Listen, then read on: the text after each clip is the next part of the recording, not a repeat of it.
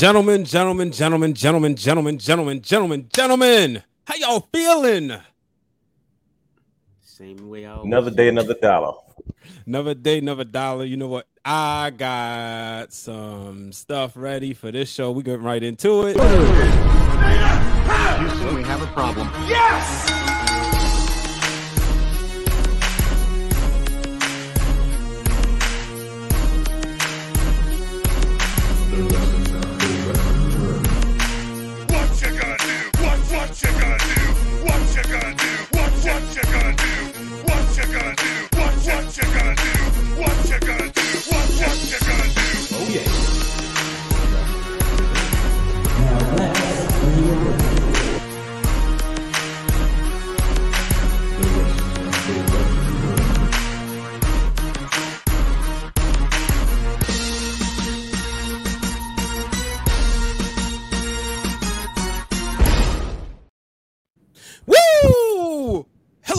gentlemen. Welcome to this episode of the Wrestling Wrealm Now podcast. Gentlemen, let me be honest with y'all. I've been getting the itch this week. I've been getting the itch to get back on the drum set. And that music produced by the real Dwayne Allen a few years ago, I ain't gonna lie, it, it, it don't help.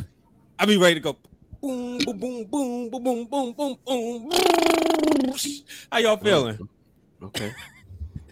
Yeah. Uh, Alrighty then. Oh, this what we doing? Yeah. Okay, okay. I Uh, mean, I, don't- I'm just, we just. I get excited. Oh, snap. What's up? Drew Willingham in the building on YouTube. Let's get the party started. Yeah, well, thanks. Hey. Thanks for uh, shouting out the intro. Yeah, it's definitely fire. Um, but how y'all feeling? We got announcements to make, and then we got a surprise. A Bro- surprise? brother, you, you keep laughing, brother. You like, Uh oh, pure ignorance in the building. I'm representing them. Uh, I'll even I'll even put this announcement out right now. This Friday, me and brother Hugh taking a trip to Outbreak because uh, I, I'm rolling with my Baltimore homies, and I know brother Hugh forgets sometimes that he from Baltimore, but It's I'm crazy. going with I, I'm rolling with the Baltimore homies as pure ignorance takes on the takeover. That's gonna be a show. It's crazy. I definitely was about to put the takeover shirt on. I wish you would have. and then we got the real Switch it up. Dwayne Allen, the Batman to save the day. but how y'all feeling? My bad. I know I've been. I'm. I'm. I'm. I'm ready. He hype. I don't know what's in that cup.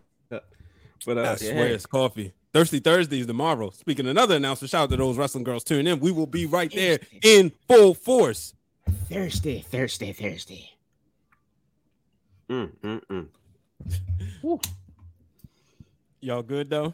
Yeah, we good, man. We chilling. yes, indeed, man. We chilling. We chilling. you know us. Laid back Yeah. chilling. You know, that's the tell telling, brother. You, well, well, well, since y'all good, since y'all good, let me get. I, I, I'm gonna get right into the announcements. Um, first, we got like I I already mentioned, Thirsty Thursday tomorrow. Make sure y'all tune in. Those wrestling girls on Twitch, on YouTube. We gonna be in the building. This is the first time the three of us make an appearance together. Also joining will be, um, I guess I'll call her my boss on this aspect, Amber Rodriguez, as um, she'll be on there. And then also shout out to Miss Tiana, the um, photographer who captured a lot of great moments as well at Black Russell Fest. She'll be on there. So shout out to Queen PR and Miss Krista B for having us on, as well as all their other friends. So make sure y'all check that out. If you haven't done so, go to Shop Wrestling Wrealm right now, buy some merch. You know, uh, you know, get a T-shirt. Also, make sure you subscribe to the Patreon. I promise you, we got content coming. Especially, I'm going to Nashville next week, so you never know what might happen. You know, Going to so- Nashville. I'm going to Nashville, brother. Oh, Uh. The, the, the, the flight is booked. I'll be out next Wednesday. But I mean, y'all know me. I travel with equipment. So we'll be doing, I can do the Wrestling Around Now podcast because I'll be off of work. So um, oh yeah, this Friday, uh no. Um shoot, I put these graphics in here. So I'm gonna I'm, gonna show y'all. This is this is what I was talking about. Uh this is where we a house divided, even though we were car ride divided. I'm rolling with pure ignorance while brother Hugh rolls with the takeover. We going up there Friday. Uh also Shamrock Cup this week. Um And I don't even like this graphic no more because Amber's not on it. But anyway, uh, like what the heck? But you know, the, the you know, you got Joey Janela and Action Andretti. Action Andretti won last year, so he's automatically in the finals. Uh, one of Hugh's favorite wrestlers, um, Rich Swann, will be taking on Miles Hawkins, and you got a, numerous other matches. Shout out to Montezi, he will be performing live now. Now, also today, today, today, it, we are giving away. We are giving away free tickets. I got two free tickets to give away. So if How you're many? interested in Charlotte, two free Two? tickets. that are- yeah, two. That I'm giving away to Hit Club Pro. So you, you can go to Hit Club Pro on behalf of the wrestling round. Gentlemen, sit back. Are you ready? I I, I- I told you, Dwayne. You I got a surprise for you. I got a surprise. You ready? Yeah, what's up, man?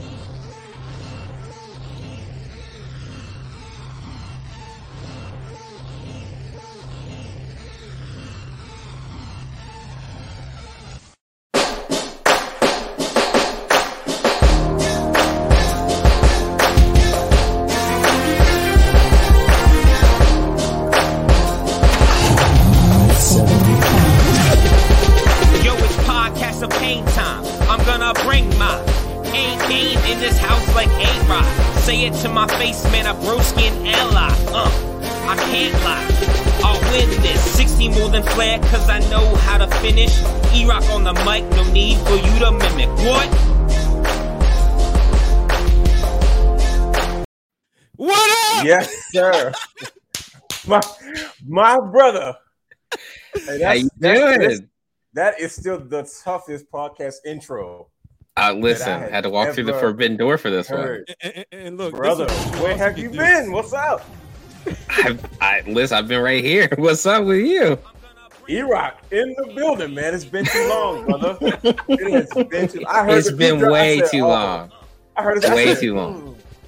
Mm, my Man, God, Brian man. was like, "You still got the theme song?" I was like, yeah, "Of course, I got the theme song." Bro, Yes, we, we were going to try to do a, for people that don't know, we were trying to give them a remix to that. I said, yo, y'all think y'all do remix with us on it? And we just we never got around to it, man. But oh man. I'm I'm extremely happy to see you, brother. How are you, sir? yeah, man. Oh, same here. I'm still vibing to it. Listen, Yo. every like every like six months, I'll be like, you know what I need to listen to? In. Bro, that that joint was tough. I remember I remember when I first heard that. I mean, when I talk about leaving a first impression, one thing that uh E Rock and Charlie Speed definitely did with the podcast thing, they left one of the biggest impressions because anytime I listen to music, it, it's gotta hit me, it's gotta hit me in the face in the first five to ten seconds. Usually, usually Mhm. by the first five to ten seconds, it's like, okay, wait a minute, I think I'm feeling this. And man, just the way you guys started the theme song, the way you guys did your podcast back then, man, it was it was always a pleasure to listen to, man. So I'm just glad Nah, I, I appreciate that, man. I remember. I remember Charlie was like, "You should rap it," and I was like, "I'm not doing that." But if you rap it with me, I'll do it. That's- And then it, it took a lot of convincing, but it was worth it for sure. I usually don't do surprises, man, but I'm I'm okay with this one. This is dope. I'm, I'm glad. I'm glad. Listen, I, I, I knew that. I knew I could get away with this one. I was like, I, it's not too many I get away. Shout out to Charlie Speed. He was going to be here last minute.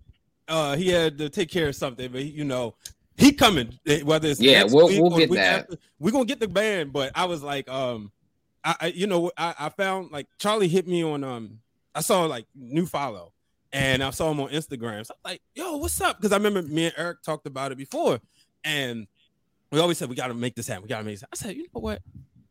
Let me just try. it. Let, us Right. I, was, I it was Saturday morning. And I was like, you know, I needed to pick me up, and I said, let me let me try this. And I said, wait, what if I could surprise Dwayne? Let me put together some elements. And, and as always, E Rock was, uh, you know, gracious to say, here's the theme song. And I said, let's do this. And Uh, I was all the way in. I was laying on my couch. I was like, "Yeah, that no, that works for me." Nah, so that's E Rock here to talk some wrestling with us. I'm excited, man. And- Absolutely. It's it's only fitting. We got all this Ring of Honor stuff on the rundown. That's And what I was. mean, I'm- was I was looking in the closet. I was like, "What's what's clean? What's what wrestling shirts clean?" And this is from when we used to go to the Ring of Honor shows in Baltimore when they were housed there. And uh, man, the amount of like stars that we saw. I mean, Kevin Owens was there as champion for for quite a while, and I mean, we God, we were blessed to see a lot of really great talent Oh, yeah. before they really made it to the big time. Mm-hmm. I think that I think the last show I went to, um, and uh, E Rock was there because he was still working with uh, Sinclair at the time. Mhm. Uh, I hope I'm, I'm not say that, am I? Uh, yeah, you know, and uh, okay, and I, I remember we were we were just you know we were kicking it and we were watching the show, and uh, I think the last show of the night, the main event was um, Roderick Strong and uh, Jay Lethal, and it was an Iron Man match, but they really went like 72 minutes, Yep, I remember that. Yeah, they Mhm. did the they did like the extra time of a draw, like insane. and everybody was kind of like, and everybody's kind of like like half the audience was like, well, why did this take so long? And everybody else is. I, I look over at E Rock. I say, E Rock, what do you think, brother? He goes, we just got to see the Iron Man match for twenty dollars. He's like, they just went 72 minutes. I mean, watched for Jay real Lethal- though, like we watched Jay Lethal and Roderick Strong go 72 minutes for twenty dollars. Where, where else you, you, gonna get you that tell a at? fan now, like 2022, hey, you could go see that for 20 bucks. They would give you No way, 60 word. bucks and be like, let me see it three times. But Yeah. you know, back then it was, you know, half the crowd didn't know, but the ones that knew knew, you know. Yeah, and, and that and they and they told an old fashioned story. I mean, it was Mhm. it was very traditional. Like it's something you don't see in a lot of indie spots, but Ring of Honor was kind of at the height of all of that. And uh, you know, two ring generals like Jay Lethal and Roderick Strong. So uh, that was one of the biggest memories that stood out. Also, E Rock was uh, I don't know about Brian H, but I know he paid for my first ticket. I, we walked up, uh, we got out the car, we walked up to Du Burns Arena. He's like, Mhm. "You guys got tickets?" I'm like, "Not yet." He goes, "You do now." He flipped out a ticket. I was like, man, my God, man. Mm. So, like I said, people people have no idea how how how deep this relationship goes, how far back. it goes, Absolutely, man. a decade, you man. guys- And, uh, Yeah, for sure. And it's one of those things Yeah. you pick right back up where you're where you're going, man. It's just it's it's, Yeah. it's great to be here, man. Yeah, it's always One- been one- love, man. one- oh, go ahead. One more E Rock, one more E Rock memory. I remember Yeah, one Elvis, time we- Listen, we I'm I'm fun. down. I'm Listen, tell me how great I am. I'll take it.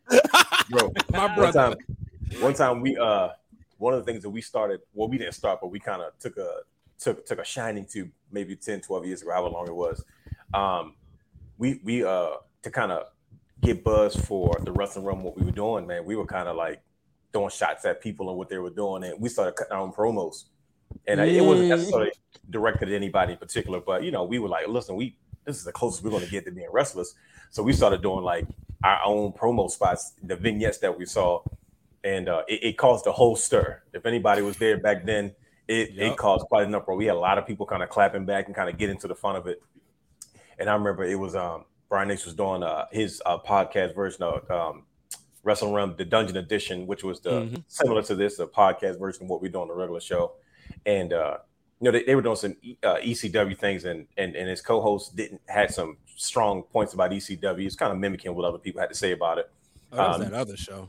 a lot a, a lot of Jerry a lot of Jerry, Jerry Lawler stuff and um and I remember you know I you know it was uh one one particular ECW fan had something to say about it and this guy cuts a promo and as he's talking he sets up his camera he sets it for, and he starts eloquently going in about the importance of ECW and he goes you know what you know I don't I don't collect a lot of championship belts but you know I got one and uh, this one title, you know, comes with a lot of history. So he pulls up this ECW championship and he goes, you know what? Let me get a little more comfortable as I say this. And as he's cutting his promo with his belt, he starts unbuttoning his button up and it's taking it off. And he's got his ECW shirt underneath the button up. And that, and that man was E Rock. I said, Listen, listen. I as soon as you were like, I got one more story. I was like, oh, it's the ECW story. I remember that because I listen. You know, I and I, I don't. I don't even now. I don't engage like too much with the negativity side. But like when When- you say that Ross go over ECW didn't have any influence, I was like, oh, come on, man. Like, what are you talking, what are you talking about? But Just- oh man, it's so many memories flood back. And just a real quick one. I remember this is we never told anybody this, but you know, our show was real small, and we you know we were just trying to get off the ground. And we we had like an email address, and we're like, okay, you know, people can email questions, and like a friend or two would do it. And finally, we were like, Charlie, I remember looking at me and being like, man, I want to, I just want to talk on some of this nonsense. I was like, well, I'll just make up people and have, so we would, I would write up an email as one of the criticisms we saw online that we wanted to talk about, give it a fake name just roll with it. So like most of our emails were, were for, for, they were real opinions, just, you know, fake names so we could go in on them. But that's that's the beauty of the creativity that you guys always came Mhm. up with. Like that that's a creative way to kind of like you took you took real life comments and you put names and faces to them and, and there's things like that between that the promo the things Yeah. stuff that I would have never thought of man I just you guys were uh, you know you you know we were all colleagues and you guys were always a big inspiration to me creatively, like man, let's let's keep thinking outside the box. And I remember you guys were the um, probably the only podcast at the moment or at the time that I knew that was also thinking outside the box with that level of creativity. And I, I appreciate effortless. that, man. So Hey, but you guys, honestly, I remember we were at like a, oh man, like a Bill Bateman's in Towson, and Mm-hmm. I remember Charlie and I had listened to your show, and we were like, you know what, they're doing something great. I think Mm-hmm. we could, we could maybe not do it to that level, but I think we can dip our toe in. But it was because we listened to your show that because you know back then it wasn't every wrestler and wrestling personality has a podcast. It it was Right, really it you know it was it was not. So we heard your show and we're like, man, this is good. Okay, maybe we actually could do something here. You know, because it's when you don't when it's not a popular thing, you don't think about it a lot. Once you see somebody do it, and you're like, oh man, all right, I'm getting that itch. So it's all a credit to you guys too. I mean, that's it. it it's a cycle. It feeds itself. It's great. Were you guys on uh, Sound, SoundCloud back then? That. Ah, yeah, yeah. I think we were on Yeah, yep. SoundCloud. We were on. I mean, listen, we were on. we were on as many as many platforms as we could hook it into. I mean, we had some. I mean, we would just get together and we would write. We wrote like, man, we wrote like two rap albums we never did. I swear. I mean, oh we, I, I mean, for real, we just went. I mean, it was a crazy time, but like, I mean, he was he was working at GameStop. He was like Yeah. rising up the ranks. I was in college, so busy, and we would get you know Raw would end after three hours, and you'd be like, oh Yeah. So, you know, we but it was just it was so much fun to to be able to do that, and you know, there's still so much to talk about. Although Raw hasn't gotten better, I will say. I think it has. It's it's we've it's been better. for a decade, so it's okay. I, I, I think it, it three has in some hours. ways. yeah, the three hours is really what kills me. I think we ain't like it then. We, we I remember us having this conversation. Like, Exactly, "Nah, We don't need it every week. It was fun and it was cool. I remember when it would like pop up every once in a while. You were like, "Oh, great, an extra hour. That's awesome!" And it was like a nice little TV special blow off. And now it's like, "Oh, come on, man. I don't want to do this." You know, it's funny. Um, I, I, I, you know, just to share a quick story. So, uh, I had the pleasure of watching Money in the Bank 2012 with E Rock and Charlie, and I can remember sitting there, and these guys were both ahead of the time. Like to think now, like will we see Cody Rhodes? Because Mhm. I remember him being, or if not both of y'all, but one of y'all picked to win the Money in the Yeah. Bank that year, and I, I remember telling you, I was like, I don't like him. He don't wear knee Mhm. pads. like I remember that. yeah, I didn't like Cody Rhodes until Survivor Series that year when he changed the belt and he put on knee pads. I said, Yeah, yeah, yeah. now I like you, you my guy. And just to think like how ironic, like it would have been 10 years later that he may, may not have, but he probably would have won money in the bank this year, barring an Yeah. injury, you know? Absolutely. Yeah. no, it's crazy. I mean, you look back then. I mean, the the guys and girls that were kind of on the rise. I mean, I remember having a conversation with Charlie about Kevin Owens. We Mhm. were watching Ring of Honor. I said, "Listen, this is a guy that I think could make it in WWE." And he was like, "Listen, I would love to agree with you, but I." And I think if he was allowed to, he would make it. But Charlie was just like, I don't see them letting him in because back then Mhm. there was no precedent for that. You know, it really No, wasn't an yeah. indie guy that looked like Kevin, even though he we all knew he was great, could work, could talk. But we both agreed if given the chance, he would run with it. And I remember texting with him like after Owens beat Cena at I think it was Chamber was his first win over Cena, and like just being like, man, wow, we watched that guy with like a couple hundred people, and now Yeah. he just beat Johnson. You know, it's just a crazy, cool thing to see. walking in the hallway with him. Exactly. I, I'm, I remember I got I have an autograph of his uh, hanging up in my apartment. And one of the nicest wrestlers I ever met. He was like closing up, and I'm always like, you know, after you get a certain age, you just like get over that whole meeting wrestlers to meet him. And I always am like, you know, I just thank them for their, you know, sacrifices because it's not easy, you know, sport to be in. But he was very appreciative of that, and you know, I just you know, as a bigger dude, you see a bigger dude doing his thing, and you're like, okay, this is pretty cool, you know. And also, like those Ring of Honor tapings were so cool because it was like twenty dollars, four hours of shows, but it was also Yeah. like the same kind of guys wrestling. Mhm. And even as the best wrestler in the world, after like three hours, you're just like, oh my god.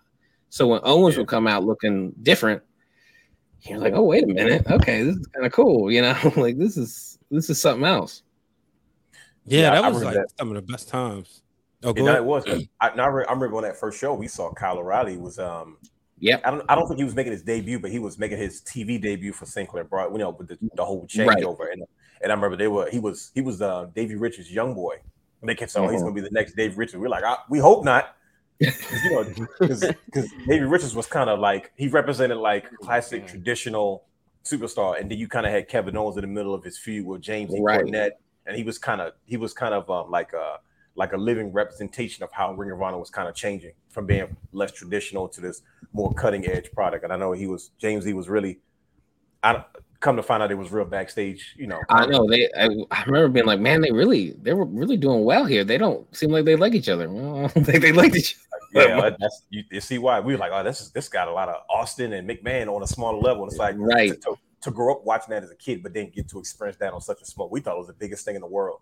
Oh, for But sure. And then when you look at where Kevin Owens is now, it's just like, oh wow, we watched that guy cut his teeth. Like we watch him trans transform. Like the first TV taping I saw, they had a they had a thing where Kevin Owens was in like a, the office of a lawyer, and he was saying Mhm. like I got I got unjustly suspended by James E. Cornette, and and that's my first time seeing him. And then we saw him in person, and then you know that was that was when uh, they were transitioning out of old Ring of Honor into you know the Sinclair Sinclair broadcasting era, and the new Yeah. titles came into came into mix man. But we, we saw a lot of young talent kind of get started. I, we saw the I saw the Young Bucks in person for the first time, and Brian hated them. Yep, sure I did. mean, that, So I saw. it Adam, was- it we was- saw. I don't know if you were at that one, but Adam Cole won the TV title uh, one of the tapings I went Yep. to. yeah, And it was like Yep. celebrate. And Yeah. it's just like I mean, he he won a lot of the first in Maryland, but just it's crazy. You know, it's just crazy to think these guys are some of the biggest superstars in the world, and you see them cut their teeth. That's a great way to put it, Dwayne. Like it's just it's awesome. I met AJ Styles at Ring of Honor. I was Yeah, I was on cloud nine that day. man. You talking about being a mark? I carried his bags and everything, but no shame, right? no shame. Jay, Jay, Jay Lethal left him at the top of the steps. He said, "Jay, I said, do you need help carrying your bags, sir?" Like I was trying to respect for the business and everything. I'd carry him up down the stairs and back again if I had to. Right? paying And his I, I, gra- I grabbed that luggage. I went Yep. right down and said, "Well, I saw a back look back look backstage real quick and dropped stuff, and I, I see." you." I was waiting for him to come to do uh photos later that night, but he was he was done after this match he had with uh, I don't know I think he had with um um Michael Elgin, but you know I don't know if we can talk about him. So, but yeah, that's a- after that grueling match, he didn't want to come and take photos, but it was still a good day. One of those long four four and a half five hour days. Yeah. Man, those was the you you know you eat food before you eat Yeah. afterwards. You know you, you might see you know a couple shenanigans in the parking lot. Remember Mike Mondo uh, was acting a fool in the parking lot one time. At, we was at a show. Like he was not acting a fool, but he was just getting the crowd hype because it was like that one Right. show when him and uh, Matt Taven stole the show. Yo, that- I was, I was again. You remember these mo- memories flooding back, and I remember because like when he he came out one taping before, and everyone's mm-hmm. like, "Oh, Spirit Squad, Spirit Squad." Yeah, There's no Spirit Squad after that match with Taven. I don't know what kind of match it was, but it was some sort of street fight. I mean, that It was, was, one of those. and it was the it was the semi main. Like it was supposed to be the calm down match if you remember. Yeah, remember. and they tore it up. I mean, I will never forget that match. They were throwing each other on the ramp. On the rails, yeah. stairs, We, we but thought the they ramp, gonna they were the going match. crazy. It was like 10, boom. They just kept throwing each other. And I was like, they, this match is not even going to start. And then they got back in the ring and wrestled. I said, It was, oh, wow. yeah. And that was and back that- when Mondo got jacked up and he was looking Yeah. extremely fit. And Taven was like, I, I just knew he had like weird MTV tights, and that's Mhm. why I didn't call him like the I MTV guy. remember. Yeah. I didn't call him the MTV guy after that match. I'll tell you We that. kept, Like, before that man, match, we were chanting Pauly Shore at like, it was like, yes, Pauly Shore, yep. Pauly Shore, Pauly Shore. After that match, it was like, nah, that's, that's Matt Uh-uh. Taven. Leave him alone. But see, But that's the what- beauty. oh go ahead. No, I was just gonna say it's the beauty of wrestling, man. You know, like one one performance like that, it can turn a Yeah. whole crowd and just Mhm. wow. Oh, we didn't know. And one of the things we always talk about is um, Jim Cornette's first reaction to Baltimore. Remember that first show when he walked out there and he saw like how into it the crowd was, and like everybody was just going crazy. Like, and he was like, "Oh, wait a minute," you know, like Mhm. those like it, Ring of Honor to me, I would love to see it get back to that level. And I understand like before I started watching it with the Samoa Joes and CM Punks, but like to me, that 2012 era, that was like my favorite Ring of Honor. To me, it was like watching WWE, watching Ring of Honor, then TNA. Like it was just like everything was great about it. Like even the pay-per-views had you invested, like watching the All Night Express, watching them come up. Oh man, Uh, they were great. Yeah, uh Caprice Coleman and Cedric Alexander. Yep. And, I mean, y'all mentioned the Young Bucks, you know. Yep. Yeah, like it was just like this. Costa tag. Benjamin had their run there too. Yeah, Man, yep. Yeah, I mean, I agree. Like again, I didn't, you know, I watched a little bit, but not a ton of like the the golden era of Ring of Honor that people talk about. Mhm. But you know, th- just like you, I agree. That's my favorite era of Ring of Honor is the one we saw, and it was, and also I think it's directly the fact that like, I mean, all the names you listed are still relevant. Like, Yeah. I mean, it's it's crazy, but and there's my cat saying hi. But uh, I, um, I like that. I, I Panther, like that. what's up? Hey, okay, bud. Um, but yeah, exactly. Hey, sorry. Um, but yeah, it, it, it's it's crazy to like talk about like Coleman and Alexander. I mean, they were a team, and Coleman's doing phenomenal things at the announce desk, and Alexander, despite his status, is still I think one of the best wrestlers in the world. So, you know, Mhm. Ring of Honor, I, my hope for it really is just that it can be a, a place for wrestlers to. I mean, I watched the uh, countdown to Ring of Honor on the YouTube channel for AEW. and I'm like, man, I am like, I'm very excited for like the Yuta Garcia match. I was going to ask you, but we can get right into that. Like, Yeah, I'm excited oh, up for y'all this Saturday. I am so excited for that that Yuta Garcia match. I, I mean, a lot of the matches are very exciting, but I mean that one just has. I mean, the pure title has a lot of history. Mhm. I, the Yuta, himself, I think, is just so interesting. Talk about a guy who, like, I thought was fine, good wrestler, and we talk about like the Mondo Taven match. That match with Moxley he had, where he like kicked out of paradigm shift and was bleeding all over the place. Mhm. All of a sudden, he's not best friends with Wheeler Yuta. He's a different cat, and I just think they're gonna tear the house down. So, you know, if at worst Ring of Honor puts on pay per views that are fun to watch, man, I, I'm happy about it. You know, hopefully they get a TV, but it's just nice to have them back. Yeah, absolutely. About you, realness? Yeah, I think we look at guys like uh, Wheeler Yuta. He kind of fits the mold of what somebody we would usually see in Ring of Honor. You know what I mean? Mhm. Uh, when you look at guys like uh, Hangman Page and like Punishment Martinez doing those runs, you know, they were running around with BJ Whitmer and Colby Corino. And when you think about that era, when I look at guys like Wheeler Yuta, and even I'll even say a lot of the superstars or a lot of the wrestlers that I see on like AEW Dark, they kind of fit the mold of what Ring of Honor was doing. They took the best of what was available and they gave them a platform to develop and to grow. And even if they were just small characters and small storylines, it worked because they didn't do too much and they didn't do, do too less. And it was enough for a smaller audience to, to develop a cult following. Because once you develop a cult following, as you get start to get over, that following's naturally going to grow once you transition into a larger audience. And um, I think that AEW is is the house that has that potential because it has all of that talent underneath one roof.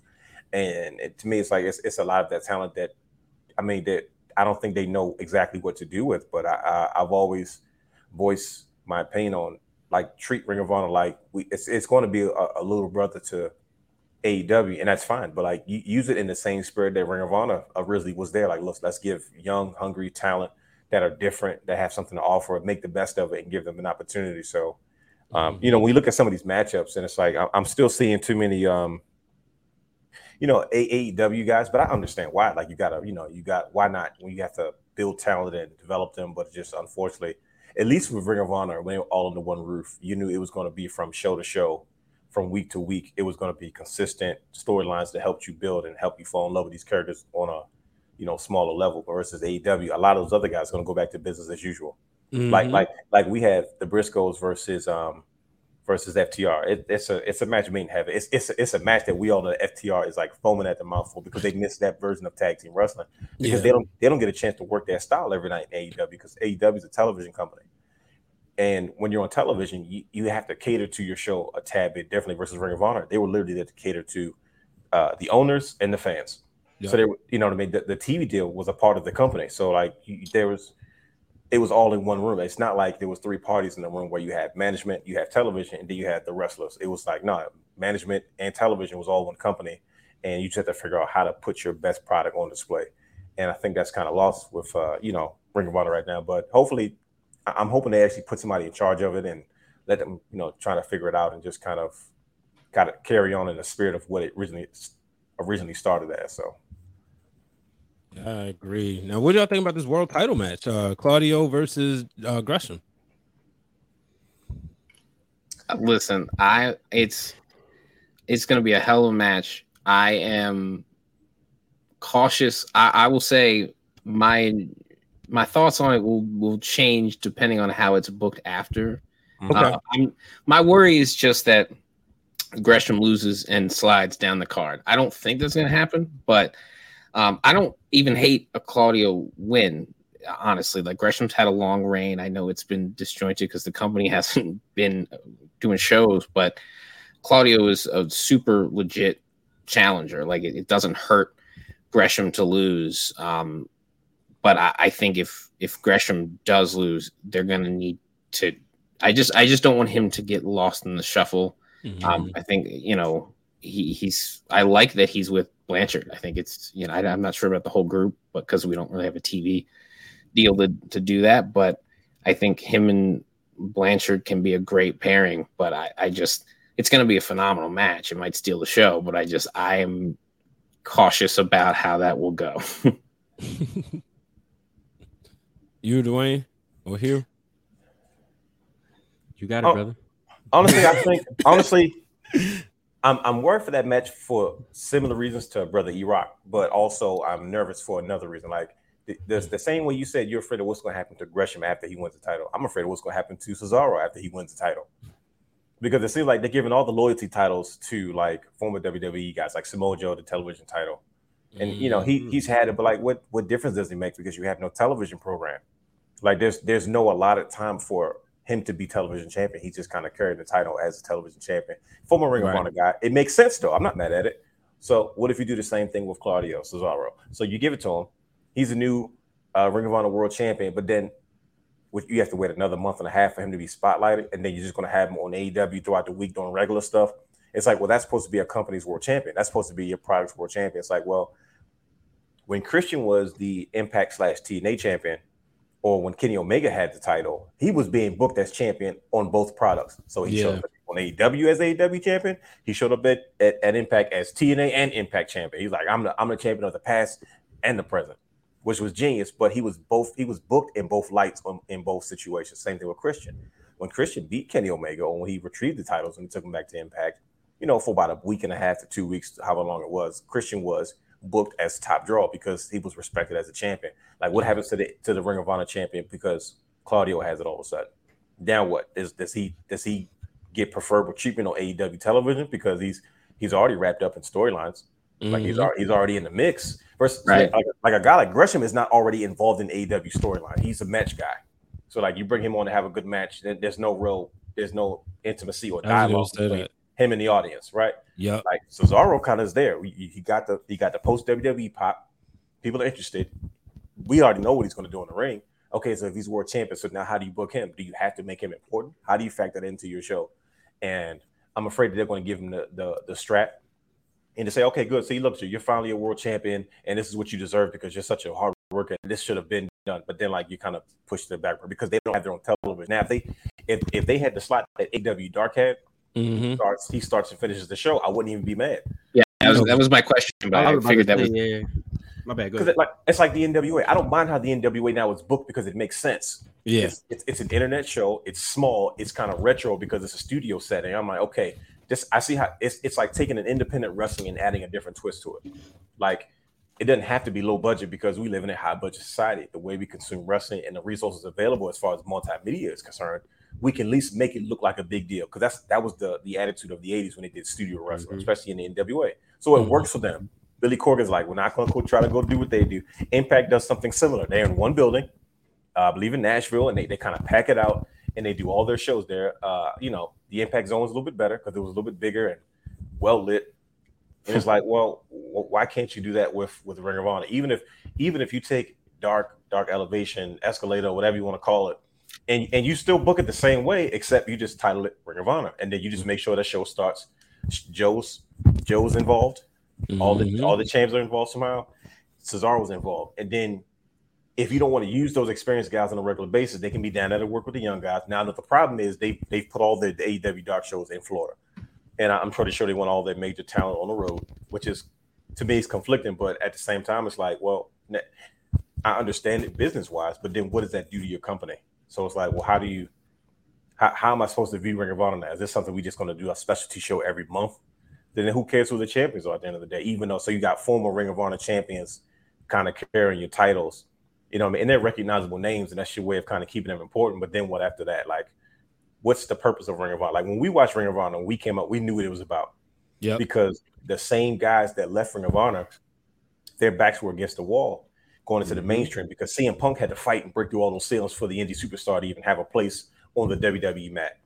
He Right. shattered that glass ceiling. Daniel Bryan came after, and then so many other guys. All of a sudden, it became and- and Kevin Owens reaped the benefits of, of it all. Like he Yeah. took, he he he proved that you can come from this world and still be considered a WWE superstar, not just a good hand or a good worker or utility guy. And you know that that gave birth to NXT. And it's like, Mhm. okay, well, where do we go now? Because that whole format is no longer there because there's no more independent superstars because companies are, are signing people to contracts now. They, they, they're pulling you off the table early. So I don't know. Like I said, we, we've had this conversation, in E-Rock, about Ring of Honor and AEW. And as fans, we appreciate the fact that Tony Khan is a is a is a is a owner of the fans because he's a fan of himself. Uh, He's a fan himself, and I'm I'm glad that he appreciates you know the importance of what Ring of Honor has brought to the table. But it's like as guys that sat in these rows and watched Yeah. the product firsthand, it's something that was very instrumental to us and what we did. It's kind of like, man, you kind of wish you get a little bit more, but you know, it's it's it's in the air, so we'll see. I, I mean, just everything takes time, and I'm being patient about it. So I don't know. It's tough to say. Yeah, man. It's that's uh you know, it's definitely interesting, you know. Uh I want to talk about this uh did y'all check out the Jericho Kingston barbed wire match?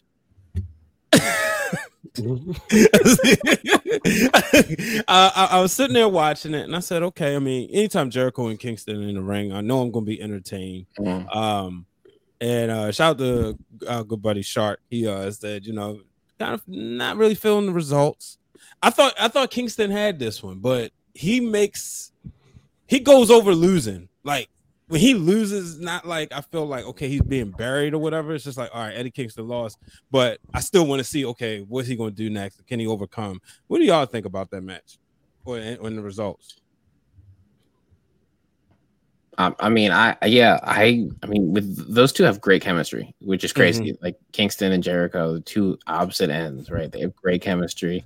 Um, I totally agree that Kingston in losing goes over like often. Um, I had this feeling, and, and I looked online, it was pretty echoed. Um, I think one is just like if Jericho's going to go over, maybe just let him go over. Um, or if Kingston was going to stand tall, just let him win. Um, I also didn't. I don't think it helped that like it seemed like they were rushed at the end to get this spot with the hip toss into. It just it seemed a little rushed, which I think may have been like. I mean, obviously timing is just tough, and then like the shark cage trying to get. You're a. TV guy, you know. Yeah, I mean, it's it's listen, it's down to the seconds, but you could tell, you know, right? Like, so it just felt yeah, a little too crunched. Which I, I, you know, the match was I thought was great, but I, I guess my also my question is, and listen, I love AEW, I, I love WWE too, but AEW is the show that I usually, you know, pay the most attention to, just because there's usually not rematches on every single show. Um, but you know, Yeah, but ultimately, I think sometimes AEW's one of their biggest flaws is that they they kind of run stories a little too long. Mm. You know, you'll have the Matt Hardy Association that went on for like two and a half years, even though the company is only three year old. Like it's just like I like I I totally get doing a screwy finish, but when okay, if the death barbed wire match doesn't blow off Eddie and Jericho, then what does? You know what I mean? Like I thought that this was kind of gonna be it, so I'm just kind of confused. Now they're gonna have another exploding ring match. Please no. So, so, so let, let me ask you this, Rock. Now that you said that, do you think this is like kind of little too little too late? Like, no offense to like Eddie Kingston and Chris Jericho, for goodness sakes, are seasoned veterans, Mhm. right? And it's like, is, is this something at this point in their careers that you really want to see? Like, I like AWK is to us. Like, I, they're not for kids. Yeah. They're not. They're not. You know, they're our generation. But it's like we've already seen a lot of good wrestling. We've already seen Mhm. a lot of good matches, and we've seen kind of better versions of what they're giving us now. So it's like, well, is this really what we're looking for? Is this what we need? Do you think it's too little, too late? Like, is it too late for this? I don't know if it's too barbed little, wire too late. massacre match. I just think maybe execution on that, because like, I mean, Eddie Kingston is one of my favorite pro wrestlers right now. I he's Okay. Okay, au- au- authentic, right? That's that's the word, right? Everything he when he says he wants to make Jericho bleed, I believe him, right? Sure. I'm not talking about Chris Irvine or like, yeah, I think he wants to make Jericho bleed. So mm-hmm. like it makes perfect sense to me that they would do a, a you know barbed wire match. But it's just like, okay, I've watched wrestling for you know 20 years now. What I know I know what like it's like when a hell in a cell match is not an ender for a feud. It's like, well, what are we doing then? You know, like I just it's it's not disrespect to the audience because I don't, I don't want to put it like that, and who knows what they're gonna do, but it's just like we had blood and guts, Mhm. crazy, great match. Then we had this, and it's like okay, at some point, you know, how do you move these two off from each other? And like, I'd assume when Danielson gets healthy, he'll be inserted somehow with with Kingston because I think there's some some stuff there that they want to do, but it's just, it's just, it's a little too much, maybe not a little too little too late, but a little too much. Okay. So so you look at you're still waiting for the payoff. Like Exactly. Where, where go? Well, I mean, you would think a barbed wire death match would be a payoff, but you know, Does this elevate Kingston to you? Him working with Jericho?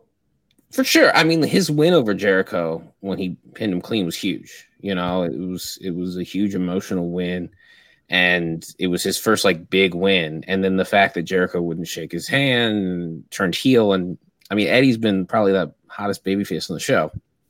So, but again, I think it's di- diminishing returns at some point. Like, okay, you you beat Jericho and then you lost to Jericho. Okay, all right, and like Blood and Guts, I love that they did the whole thing with Claudio winning and like Mhm. Eddie almost won. Great, but but now it's like okay, J- Jericho won because of Sam Sammy. We okay, like what?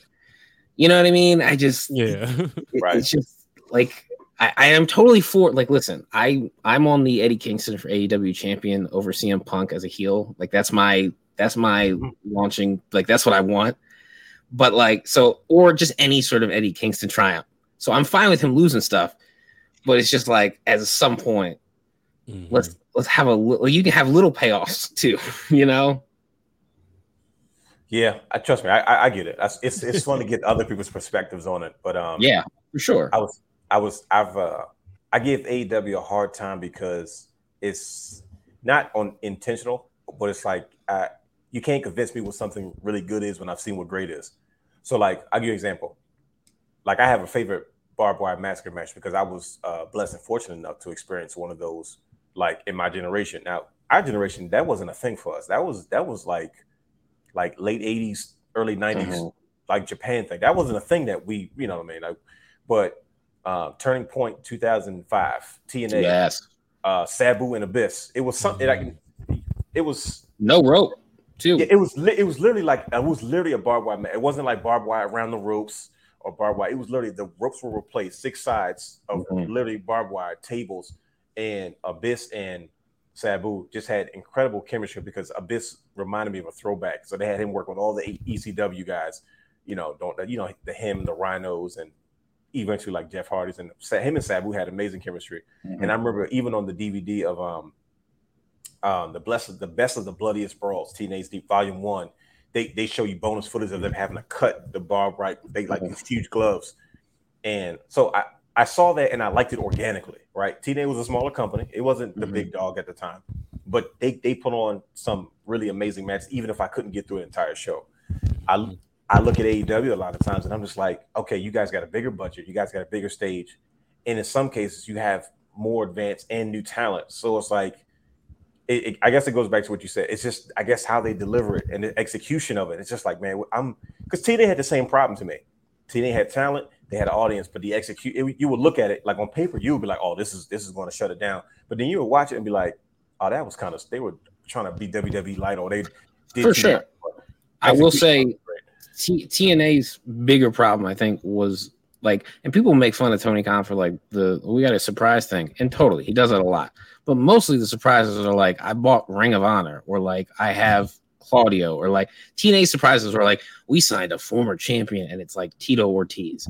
You know, like the goodwill with the fans thing is a huge deal. And it, it, it's mostly, I think, also AEW's new, right? Like still Yeah. a very new company Yeah. But I think that's just also part of it is like there's more there's more rope to play with for AEW with the fans Mhm. or even TNA by that time, you know, 05 different story. But like once you get to like 07, 08, there had already been enough where like some fan like I love TNA, a huge homer for that company. But like even then by by then I was like, what's going on? What are we doing? Yeah. You know.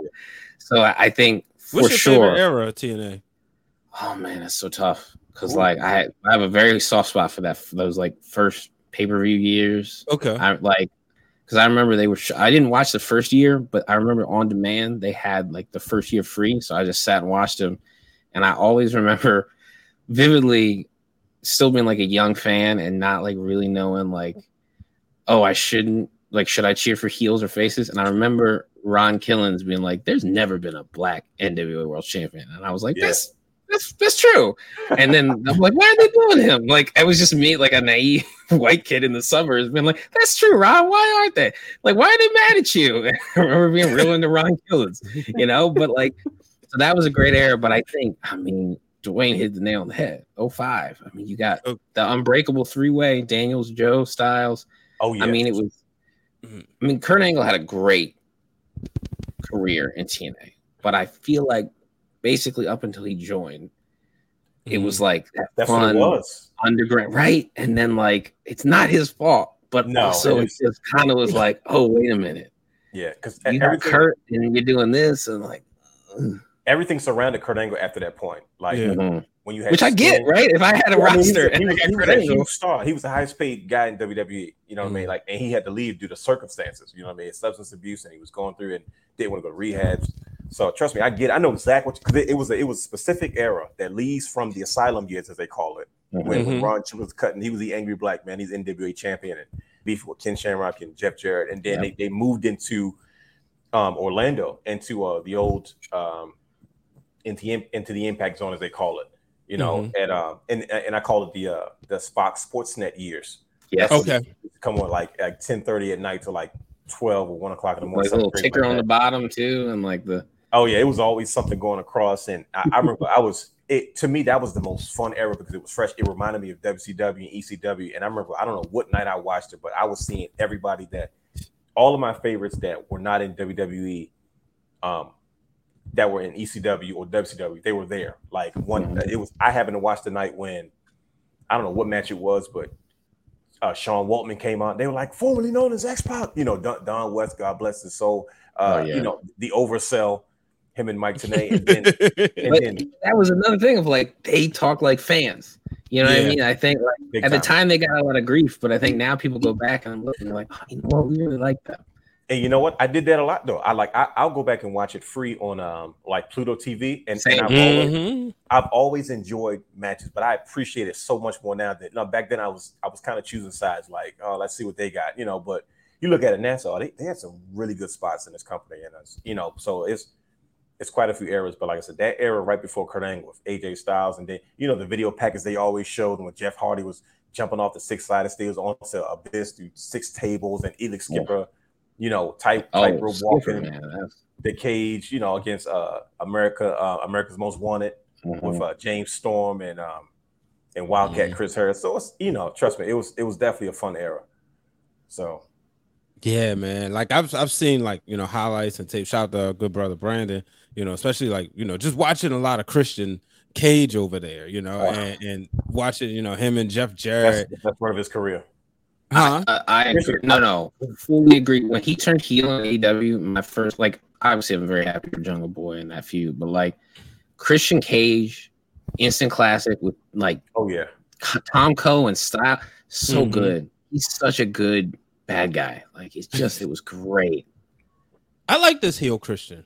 Like, yeah, oh, I- me too. Yeah, I like this one. Big Um, time. we- yeah, we, we we was talking about it uh, last week or maybe a couple weeks ago. I know uh, the realness they always says like you know he didn't like the WWE version or the the slimy like Mhm. you know We- that, Weasel that Christian, weasel. call That's it. the word. Weasel, yeah, yeah. weasel. Like But his first this- run, 1st Mhm. singles run. Yeah, you know, and, and like I like what he's doing, like you know, just being going like totally, you know, breaking all the rules, especially Mhm. with Pillman, you know, Pillman Jr., who to me isn't in his league. So it's like, yeah, just dust him off like he did Mhm. tonight. Uh, you know, even with Matt Hardy and telling all the stuff like, like Christian, don't say that. Like, woo, that, like he's cutting deep. And I, Scorched earth, but exactly. But it's it's great, and he's a natural at all that stuff, and it's just Mhm. it's it's great to see, and it's it's just wrestling's crazy because a guy like that. I mean, anytime I talk to somebody that's hadn't watched wrestling in 20 years, they're like, I used to watch uh, this person and this for Edge and Christian. It's like, yeah, they're still wrestling. you know. Or, or, or Rey Mysterio. Exactly. Yeah. Oh, he's gonna celebrate 25 years. Like any other sport, it's like I used to watch back when Ray Lewis played. Well, yeah, he retired. like you know, it just wrestling is not the same. You know, it's, it's just you know, it's just not like oh, I was a big Kevin Garnett fan. Yeah, well, okay, he's not playing right. now. well, well, well. I want to ask you about this. Speaking of, um, you know, shouldn't be wrestling or last matches. You know, next weekend, Ric Flair is having his last match, and you know they're doing docu series. him, and, Andrade El Idolo going against Jay Lethal and Jeff Jarrett, which apparently is also Jeff Jarrett's last match. Oh, okay. Yeah, I, I saw, I read that somewhere. This is gonna be Jeff Jarrett. It makes sense. Did y'all watch the little docu series they put together? They got they they like they cutting promos, Flair's, bleeding, and all. Yeah, this. ambushed him in the parking lot, and yeah. I mean, I listen. I hope he survives. I genuinely, Hey. truly. I mean, like he. I know he said he talked to doctors, and I'm sure he'll be fine. But I mm-hmm. think like a not small portion of the paying audience will be making sure he's still alive. Like I just, that's the point. Yeah, Watching it, you're gonna be on edge the whole time. right, exactly. time. But I think also that's like that's the draw. Like they're not stupid, right? They know, like, yeah, people will tune in to see Flair take bumps, and I'm glad. Listen, I'm I'm glad he can team with Andrade. Um, I like Jarrett Lethal fine, but Mhm. I'm I'm actually more so impressed by the card around it. Like, I think even if you're not interested in Yeah, Flair's last match, you might actually buy the show because you're like, hmm, that's a pretty good show. I, I think today, um, let's see, is this it right here? Today was the first time I seen this. Yeah, And I was like, a- a lot oh, this- cross promotion. Yep. Yeah, this is a decent. And they just announced they just announced like a couple hours ago, like a four way. I think it's Alan Angels, Takeshita, um, two other people, but it's like it's it's a real nice group. I mean, Okay. th- this card is, it's pretty nice. Loaded.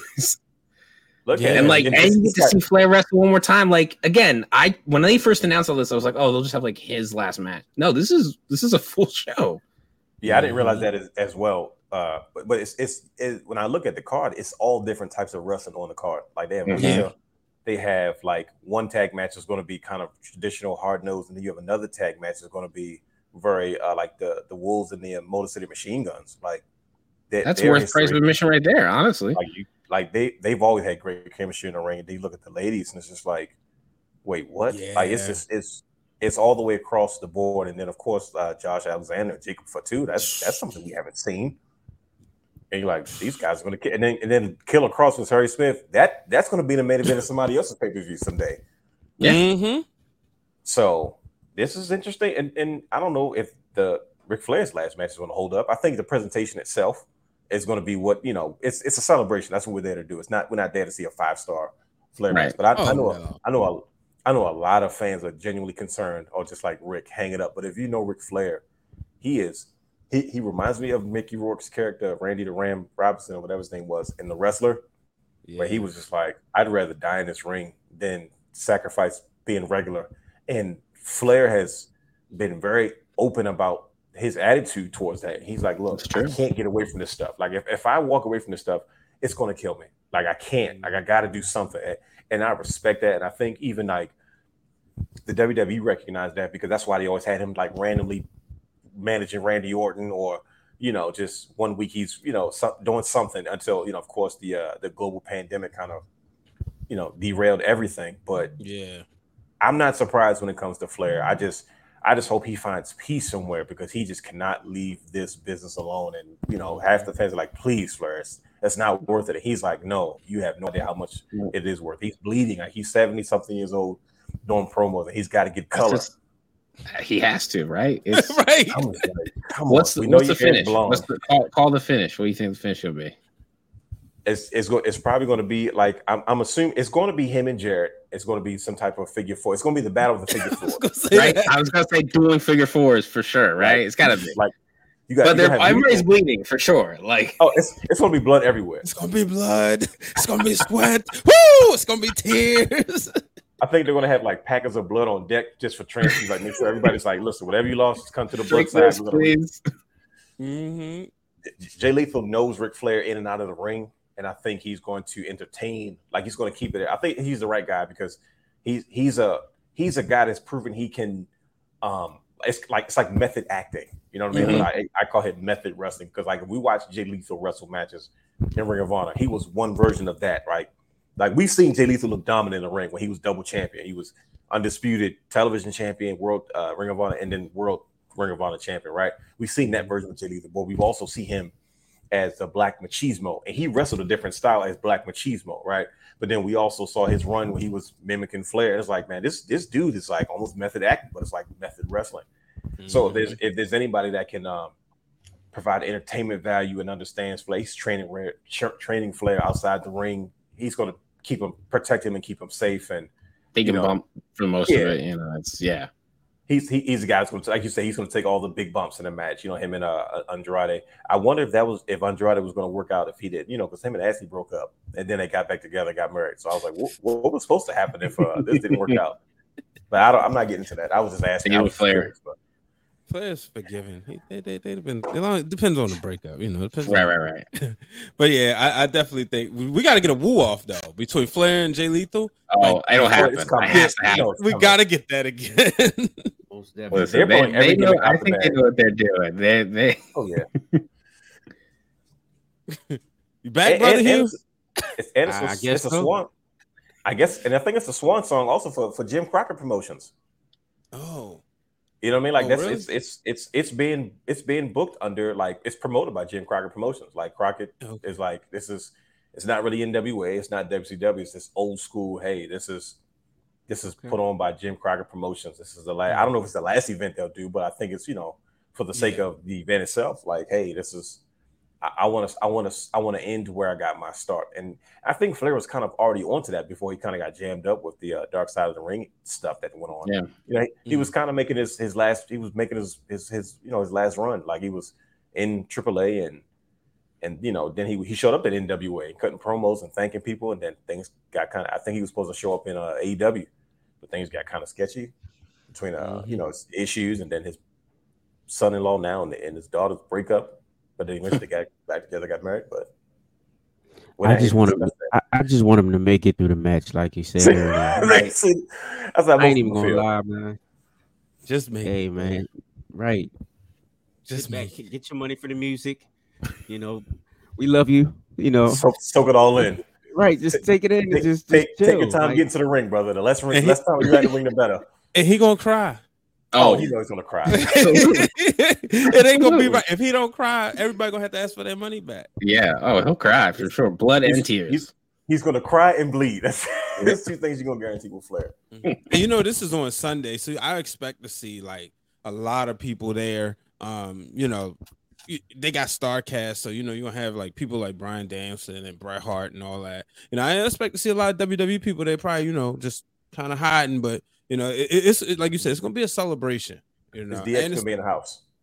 oh yeah, yeah, you know Triple H gonna be there. You know, so I, I, I I'm not gonna say I'm excited for the match, but I'm excited to see Ric Flair for the celebrated. for the event. Like, yeah, Yeah. Because and like you said, I- I mean, I I wish it now. I was like, man, I kind of wish I was going, but I'll be heading back to Baltimore that day. But uh, I'm, I'm gonna check it out definitely. You know, because like you said, the other matches, especially psh, Jacob Fatu and, and, and Josh Alexander. Oh my goodness! Right. they're gonna kill each other. I was gonna say, they got a battle royal, bunkhouse battle royal coming. I mean, like they lit, Yeah. like Dwayne said, they got something for everybody, mm-hmm. I'm, I might, I think I might watch this one. right? Like not watch it, but I think I might. I think I might order it for the big TV, Oh, okay. Fight TV, because this is like I, I want to see. I definitely want to see Harry Smith and Killer Kross. Yeah. I'm going to be Yeah. watching Killer Kross. I know it's a sidebar, but I'm I'm going to be watching him because he has See an opportunity to do what. Yeah, he has he has an opportunity to do what, what McIntyre and Jinder Mahal and those guys did. Like, I, I was just talking to. David Shoemaker about that on the Masked Man last week. We was we was just talking about that, getting that opportunity to like revive himself. You know, he, want, kind he wants to be in the WWE. He wants Yep. to fill those roles. He wants. I'm like, well, maybe that's probably why they cut him. Like, you know what? I think I think honestly, when he when they changed him too much and he didn't fight back, I think they lost respect for him. And, but they knew like if we fire him, he's going to come back better than he is three years from now. Anyway, so Mhm. I mean that's just me speculating, but Nah, no, I- but I, I think he's he's made it pretty clear that he thought that they would be there forever, and I Yeah. think speaking when you talk about like a guy like McIntyre, he talked about how like him getting fired was the best thing that happened to him because it changed his mindset. So, I mean, I would not be shocked if in a couple years he's back and he's killing it. Like, absolutely. Yeah, him and his lady, they'll be back. Mhm. You know, and, and, and, and like um one of the things that you always say, Dwayne, too, is like when you, how you go out. When you go out gracefully, it's like okay, cool. Mm, You know, I think it was strategic that he didn't sign with AEW like direct competition. He decided to go to Japan instead. Him and Scarlett Bordeaux. Mm. Yeah, Uh, I, I think he got tampered with, man. I think they. Sh- I think it was so, some things we, we've I, we've we see E-Rock. We haven't we never we haven't had a chance to talk to you guys during the NXT era in this fashion. I So we know. missed- We missed we missed a Right. whole generation worth of wrestling that we could have been discussing.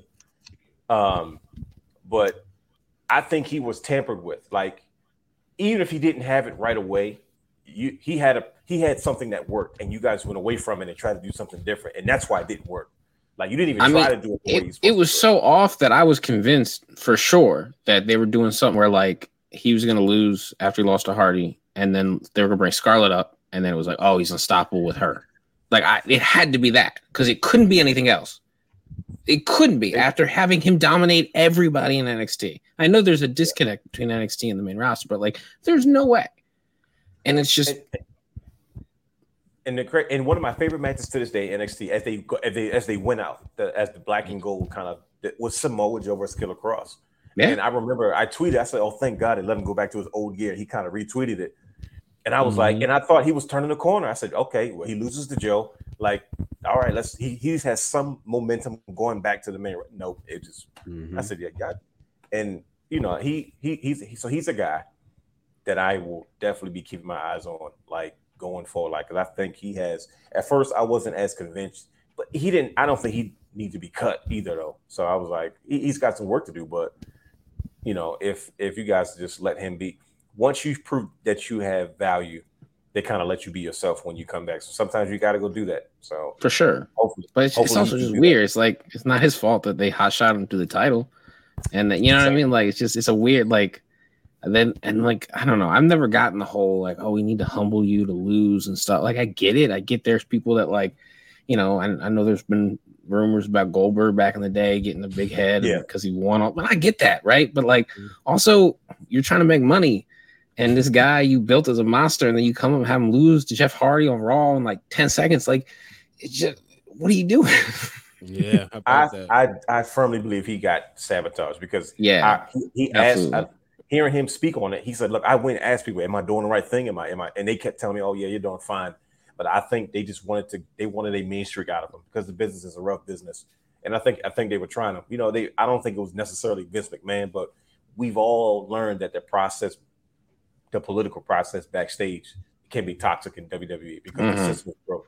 Like Vince McMahon apologized to FTR himself, said, "I apologize because the system is broke. I just don't have time to fix it right now." and Mhm. um and I, I I really do think somebody like sabotage you know uh Karrion Kross so to see Killer Kross in the space that he's in now I you know he's definitely someone I'm definitely keeping my eyes on so yeah, that'll certainly be um, you know, interesting. so Uh, him versus Harry Smith is definitely something I'll be watching Yeah, definitely.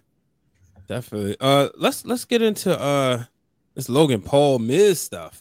SummerSlam here we go yeah, I'm, I'm definitely interested to hear what y'all think about this. You know, uh I, I read I came across a headline, I didn't read the article. From um somebody was saying Logan Paul not ready for the main event and all this other stuff. But I mean, the guy's an entertainer, and what other better person could he be in there with than the Miz? You know, I mean, this heat seeker, he, you know, and, and this is gonna be interesting to see him now. Uh, like, it's okay, is he gonna be a heel? I mean, obviously he's a face, you know, they try to make him to a face in the ring with the Miz. they got to be prepared for him to be booed, though. They gotta I don't think there's Exactly. like, right. They got to be prepared, right? exactly, and Miz is a pro. Mm. Like he'll, they'll fix it if they have to. but yeah, what you think about it? I- mean, I, I you know, it's, it's interesting to say like not ready for the big stage. He was in WrestleMania, did pretty well. you know, Right, like I, whatever you think about him, like I'm not a huge fan of the guy, just like as a person, but like he's he's got it right. Like he mm-hmm. just he does. I mean, he's he's a talent. He's very charismatic. He's a good athlete. From you know, I mean, he's he's what you want, right? And you got him in there mm-hmm. with a pro like the Miz. I just to me, it's it sounds like yeah, why not? Like you're, he's not again, he's not fighting for the WWE title. Like it's fine. like it's okay, right? You know, like they almost had Justin Bieber wrestle at Wrestle at SummerSlam once. Like I think it's okay. I forgot about that. Yeah, yeah, definitely. It's did, probably it's yeah. probably best. yeah, yeah forgot it is. But I just like Logan Paul can do like yeah, like I, celebrity matches or whatever. But like when you guys have, when you have like Bad Bunny and Pat McAfee, people that Mhm. come in and actually train their butt off and like respect the business, I have no problem with that. Like that's awesome, great. You know how many fans Logan Paul has? Come on. Mhm. That's what I was about to say. It's, it's just a money move, honestly. You already know about that. But um, like you said, he's a, he's an athlete, man. Like he's an entertainer. The charisma's there, everything is there, and like you said, once again, he's in it, he's in there with the Miz. Miz is not gonna stand him wrong. He's good. Mhm. I don't care for the match, but hey, I'm excited for it. I'm, I'm just the, the the the all the shenanigans that's gonna go before between them two and before they get out there, what they're gonna do in the ring. You know, just watching him at WrestleMania and working with Rey and Dominic. I'm like, wow, this dude's good. And the thing is, too, what people fail to realize is he they was working on a rush ring. If you remember, it was right after Drew McIntyre sliced the ring, which I never understood why they would oh, do Right. that Right. before a Rey Mysterio match, considering Rey's got to use the ropes. And then I'm like, and, and- and, like one of the things, like you know, being there, you watching them try to hurry up, and you know, Rey can't even get in and do all his, you know, going to the top rope because they had to like repair the ring fast, and you know, so working in, in those conditions, you know, and just watching him, and like I said, the way he just like really embraced the way he worked the camera, I thought was phenomenal too. So I'm really excited to see how him and the Miz pulled this off. Yeah, WWE's built on sports entertainment. Like I said, I, Mhm. the, the the easiest example is WrestleMania, like the, Yeah. the first one. Like it's, Right. it's when you look at what they want SummerSlam to be, and you have a match like Logan Paul versus The Miz. Anytime your celebrities get that invested in what you're doing in Mhm. regards to professional wrestling, it just immediately brings a lot of media outlets, more eyes, more coverage, more everything. It makes your event that much bigger because he's taking it seriously. When I saw him at um, WrestleMania, he came out with full gear. I said, "Oh yeah, he's living my dream. He's he's taking it seriously." Like, Yeah. because that's what I would do. If I was a celebrity, I would train. I would try to get as big as possible. I would come out there. I said, "No, I want the full. I'm not coming out there with a t-shirt and some jeans, and I'm gonna do a spot. No, I want to be fully dressed, full gear. I want an entrance. I want everything." What's your gear gonna look like, real quick? Your gear guy. I gotta know what's the gear gonna look like. some type of mix between Shawn Michaels and Dolph Ziggler and, and Matt Okay. Hardy in 2009 when he wore pants. So I, I thought about this. Those were guys see how underrated pants. came The little key on the side and the Yes, indeed. That was some of my favorite gear. So I was like, you know what? I, if, when I start wrestling, I'm still that type, you know, something to that degree. But- Mhm. I would do the exact. I mean, it was it was big, it was elaborate. I said, man, he kind of gets it. And, and like like E-Rock said, when you have that type of respect for the business, uh, Mhm. you know, people that of his stature have the right to look down on professional wrestling. But when they don't and they embrace it, they say, no, this is a part of my childhood. This is what I love to watch. It brings an instant credibility in regards to how everybody else's reaction to the product is. It, it's it keeps it in its right frame of mind. Like professional wrestling gets looked down upon because it's professional wrestling, but Mhm. that level of sports entertainment, it makes it fun for everybody watching, including media outlets, because they're like, well, Jake Paul does all these things, Logan Paul does all these things. Let's see how they perform in other arenas.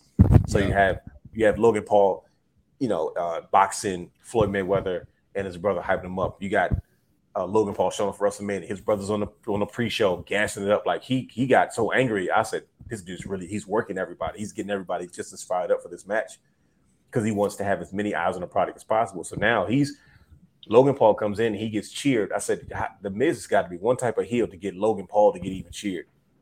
Like you Mm-hmm. guys said, I said, I said, how in the world can you do that? But Miz is the perfect person because he understands that world just as much as he understands what's what's necessary in the ring, and because he's not your prototypical, um, I guess what we would consider in ring general. He Yeah. understands the psychology aspect of knowing how to perform and still making the match worthwhile without having to do a, a thousand things in the ring to kind of keep everybody's attention. I think Miz is one of the best ones to ever do that, which is a crucial part Yes.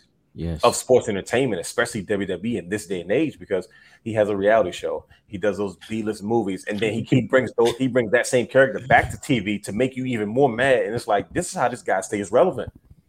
Like, Yeah. and, and that's just and so if anybody can understand and help Logan Paul figure it out and kind of walk him through, like you need good dance partners. That's my biggest issue with AEW.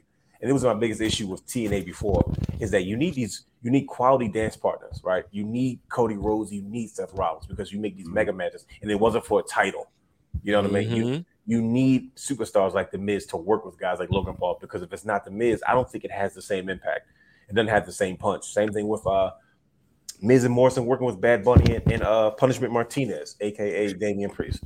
Um like you you you need guys that kind of get that, and then you Yeah. get the best out of the situation. And Bad Bunny will probably go down as probably the best celebrity to ever have a wrestling match.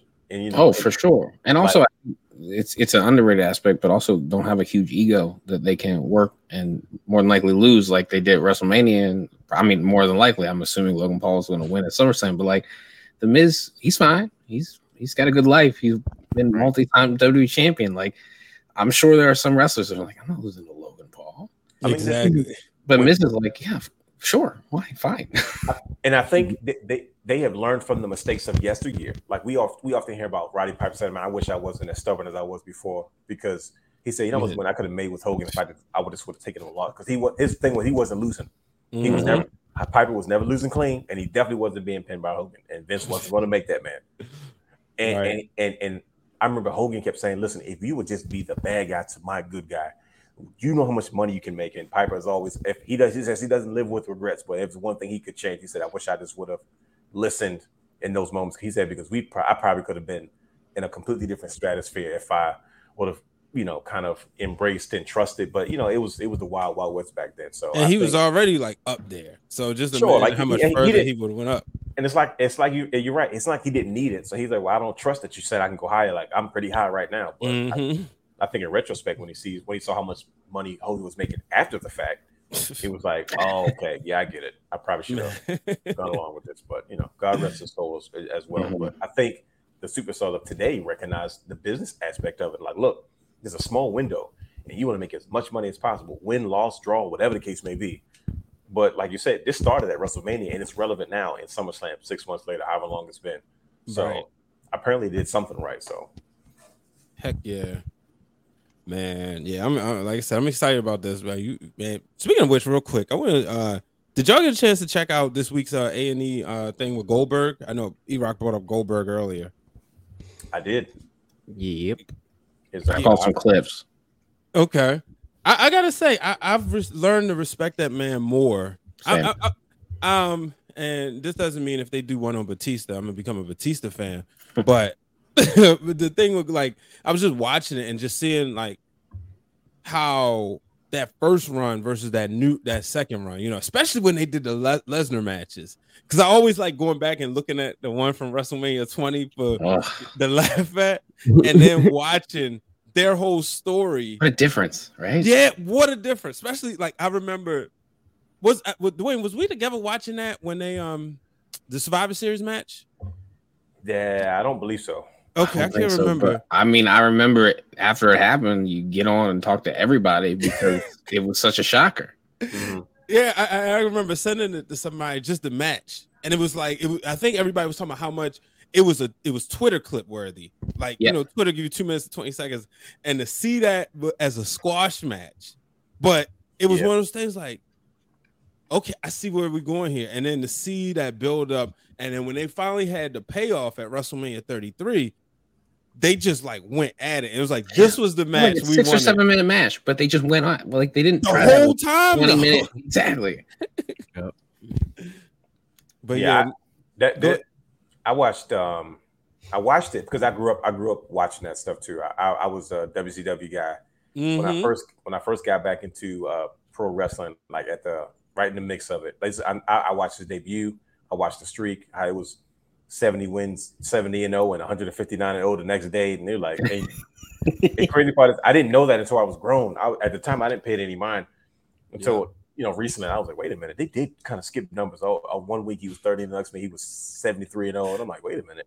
But I've kind of always known Goldberg's story. But the best part about I like about these A and E um, documentaries are because there's they're not WWE productions per se.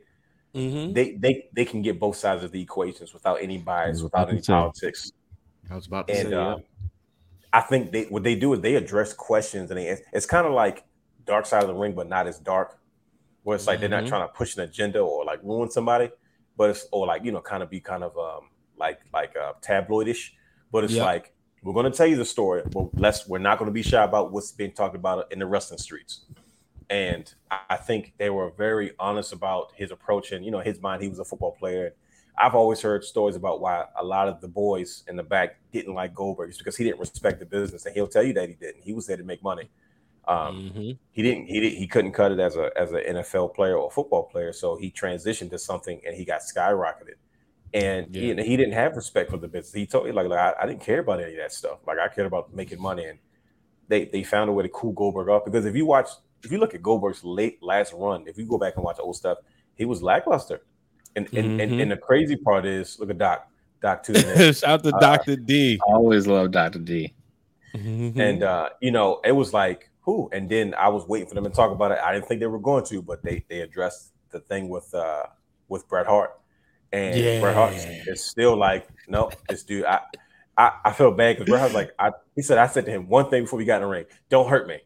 See? He said, I was like, it just kept getting bad, and, and I felt bad for go. I felt bad for both of them because Yeah. a- a- as a wrestling traditionalist, and I've seen Bret Hart. Bret Hart's my favorite wrestler. He, I've seen his story a million times, and he Mhm. think things were just starting to turn around for him, even if the company was sinking. You know what I mean? The company was just turning around. Like his his, his space in the company was just turning around. Like you said, he was getting paid three million a year for the next four years. You know what I mean? And he was like, um, just trust me, listen to me. And then you look at it, it's like, man, I felt I felt bad for Bret Hart because he was trying to work something and trying to get something out of Goldberg, and it just Goldberg just wasn't in that space. And then I look at it on Goldberg's perspective. He's like, man, I didn't do it on purpose, man. Like, sure, I was negligent and sure I was reckless, but I wasn't trying to hurt you. Like, I, I would I would never do that. And it and then you got Bischoff kind of throwing you know gas on the flames, like, well, you know what, Bret Hart's got to accept responsibility for because he knew what he was getting himself into. And I was Yeah. like, It's- it's A- A- tough, A- man. documentaries don't hold back. I was I was watching the the Dark Side of the Ring. Uh, it's just like it was a marathon on Pluto, and it was the, the one of the brawl for all, and they talked about the Droz thing with uh, Woo! D'Lo, Yeah, D'Lo, yeah. and and Droz at no point blamed D'Lo, Mhm. and it's like I get. Listen, I'm not saying Bret doesn't have a right to be upset, but like yeah, accidents happen, and I think Goldberg. I don't know. I you know I didn't see the full thing, but it seemed like Goldberg's position is kind of just like, listen, I get it, but like it's been a while, and it was an accident, and Bret really has not let that go. So I think Goldberg's such an interesting figure because, like, yeah, was he not the best to deal with at certain times? Sure, but I think he's more than kind of made up for it. And like he's had, I'm so glad he got his second run. And Oh yeah, I, I, I think he's, I, you understand. The more you understand him, the more you respect him. I think is, and, is my. and that's the best part about these documentaries. Mhm. Yeah. I was definitely Yeah. about to say that. Yeah, I do respect his story now. Um, Mhm. You know, I don't really care for Goldberg, but um, you know, I don't care for anybody but Dolph Ziggler and Kane. But, uh, This is true. I can I can verify that. but but yeah, the respect yeah, is there. yeah, it's, it's Mhm. there now. You know, knowing that he he did it basically for his family, just to kind of introduce them to that side of of of his past. You know, of this that side of his life, and I was like, that's kind of cool that he did that. So Yeah. yeah, I respect him a little bit more You- now. So you- You know what that took me back to? That took me back to um Ultimate Warrior speech in Yes. his Hall of Fame. And he was, Yeah. you know, he said to his kids, like, y'all wasn't around when daddy was doing this warrior stuff, you know. And and I thought about that, and it was like the same thing with Goldberg, you know. And it's it's kind of cool that Goldberg was able to do that and show his kids, like, hey, this is what I used to be. And at the same time, right that wrong, you know, because kind of like Warrior, everybody, every documentary that was talked about Goldberg, it was always ripping him, ripping him. You it, know, was, it, that- it was it was majority negative. Yeah, you know, then the comeback, it was always better. Uh, now, I, I want to give a quick shout out. Uh, we- I know we didn't get into what we watching, but I put on Starcade 97 with Dr. D watching because he said uh, this on Twitter that he liked Starcade 97 better than 98. And for me, growing up, I was watching Starcade 98. I watched that live. That was the first Starcade I watched live. Like, went over my god brother's house, ordered a pay per view. And now, you know, uh, right now DDP's coming out, but I, I had to give him a shout out on that one because this is the reason why, I like, that's on my what are you watching today? Absolutely. What y'all watching, by the way? This is what we do, E Rock. We all put on wrestling. during the show. I love it. Yeah, so we you know bring stuff up. I was I just- watching. uh Oh, My go fault. Go ahead, brother Hugh. No, I just got finished watching um uh Randy Orton cashing in the uh money in the bank on uh Oh. Daniel Bryan. Oof. That, that was a rough day. Sorry, I just took, took, took But me back, early- Yeah, earlier I, I gained some more respect for for Bret Hart. I never really he wasn't really my favorite wrestler back in the day, but more respect for him because I watched him in uh British Bulldog and you know the backstory, you know, British Bulldog dealing with the, the demons or whatnot. He was high. and it kind- yeah. he was I, high. I wasn't I wasn't trying to say all that, but okay. Yeah. It was What? uh, the, the way he carried that match, it was crazy. I was just like, oh my gosh, it's like this dude was Hart. really it. Bret Hart was really the man, man. They kept putting him in matches with, with guys that he had to carry, like Diesel. uh, British Bulldog had a staph infection the night before. Mhm. Gold, Goldberg. I'm like, man, and then his career ends. He was, I, I get why he was bitter for years. Like, nah, this is this is some bull. Like, I, And I- that and that story about that that Tom Magee match that was lost for so many years, they were like Exactly. That Yeah. incredible tryout, and it's just because he worked Bret. And Bret Yeah, made him right. look really good. Right. Yeah, Awesome. even uh, Taquan Mills said real quick earlier. He says even rough in retrospect, we realized Bret and Terry Oh, Funk had a hardcore match after the Goldberg incident, a month after the uh, uh, Mm. incident. And the crazy part is, I like Terry Funk's hardcore run in WCW. That's one of my favorite Terry Funk runs. I don't know why. I, I like all guilty the pleasure. Guilty pleasure, WCW hardcore division in like 2000. Norman was- Smiley and It was a bright spot. Norman Smiley used to come out. Hey, Norman Smiley, boy. yeah, yeah. He's always wearing the football gear and the He came out whatever Right. football jersey they was in. He came out with the football gear, yep. and he was big wiggling it up still with, with the eyelets and sometimes a helmet, depending on like Matthew and Mike. Mike, the Mike Awesome, screams. the, heck the screams. Mike Mike Awesome came in for some reason to WCW trying to get a paycheck late in the game. hmm Uh, Jo- Johnny the Bull Stamboli and what Terry Funk used to dress as like he used to be. He would have disguises backstage. He would dress as the janitor and then beat up like the young dudes like Big Vito, like you know, it's hardcore matches and it was Big like you said, Vito. that's it's definitely a guilty pleasure. But I was like, I like all Terry Funk's late hardcore runs outside of ECW. But you know, hey, Yeah. I was just watching Adam Cole versus Johnny Gargano's uh, NXT title match, two out of three falls, and, in NXT Takeover Toronto. Now I'm watching uh, Kofi Kingston and Daniel Bryan at WrestleMania. So it's a lot of good wrestling going on. that that that is a classic. That's Speaking a of which. I, I I was having this conversation the other day, and I want to ask y'all, what match do you think you've watched the most in your life? I know that's like like if you think about a match that you may have watched over and over and over again, is there like one match that you think you may have watched more than any other match? Like for me, it's obviously got to be on like one of my famous five tapes that I always talk about, Mhm. and, and, and I think it might. Y'all gonna laugh at this one. It might be Hope it's not nothing from WrestleMania 9. it better not be. well, I mean, Bret Hart versus Yokozuna, Oh man. which turned into Hogan versus Yokozuna. with the with the powder and everything. And at the end of the night, Hogan go. doing this.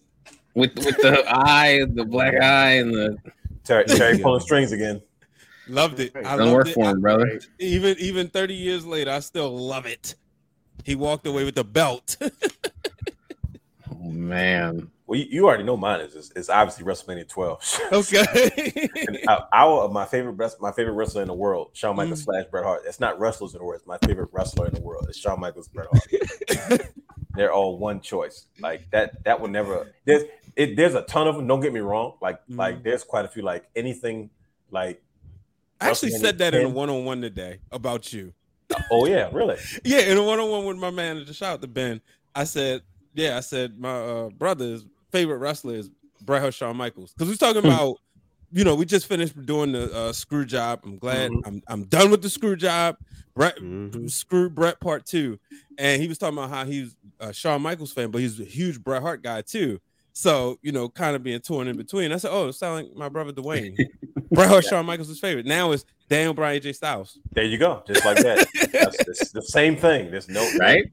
One A, one B, or it depends on what day it is. One one might be one A, the other might be one day, and, and they just alternate. hmm But yeah, that that one like uh Shawn Michaels and Razor Ramon WrestleMania 10 ladder match, Yeah. and even the SummerSlam. It's, it's those yeah, I, was, I just watched that one. those three. That probably- SummerSlam match is underrated. Hey, Yes. Yeah, yeah, it was. It- And I think great. if Shawn grabs the belt the way he was supposed to, instead of getting Mm-hmm. frustrated going back up there, maybe it's a different story. But you know, to me, it was just like it, it was like, all right, it's a part of the story. You know, as a child, I didn't think it was a mistake or a flop. It was like, oh, he just missed it. Go back and get it. But yeah, that second was underrated. Did, did you see how the just- you, you see how the gear matched the belt though? Yeah. Yep, Yeah, yep, yep, yep. I love that. Now that's just one of those things, man. How about you, E-Rock? Oh man, you know, I got two. One is, um, you know, an obvious one. One's not. Um, Royal Rumble 2000, like the actual Okay. Rumble match. Okay. Because like we're talking about Brian saying tapes. I had the VHS of that, and that was like I would run that thing to the Run it ground. the Taka Michinoku fall, getting thrown over the rope, hitting his face Oh yeah. at the time I thought was the funniest thing in the world. Terrible, terrible. Obviously, he had like a concussion, but they just kept replaying it. I thought it was right. fun. They played like, it like twenty times. right, exactly. So I'm just like, as a kid, I'm like, this is the best thing ever. But just Uh-huh. like you got the two cool dance, you just it was just such a chaotic thing. And then you know, I, I think obvi- I have to say the Undertaker, Mankind, Hell in the Cell. I um Yeah. you know just. I've seen that so many times and shown that to so many people. Um, I've been recently showing my uh, girlfriend some wrestling matches, and I, I figured out that Nice. her sweet spot Right. is violent stuff that could be real. and so I showed her the Hell in the Cell match, and like Undertaker and Mankind are on the top. She has no idea. Like she she knows those two, but she has no idea what's going to happen. And they're teetering on the top, and she looks at me. She goes, "How are they going to get down?" And then she looks back, and that's when he throws Mankind off the cell. And the look on her face was like.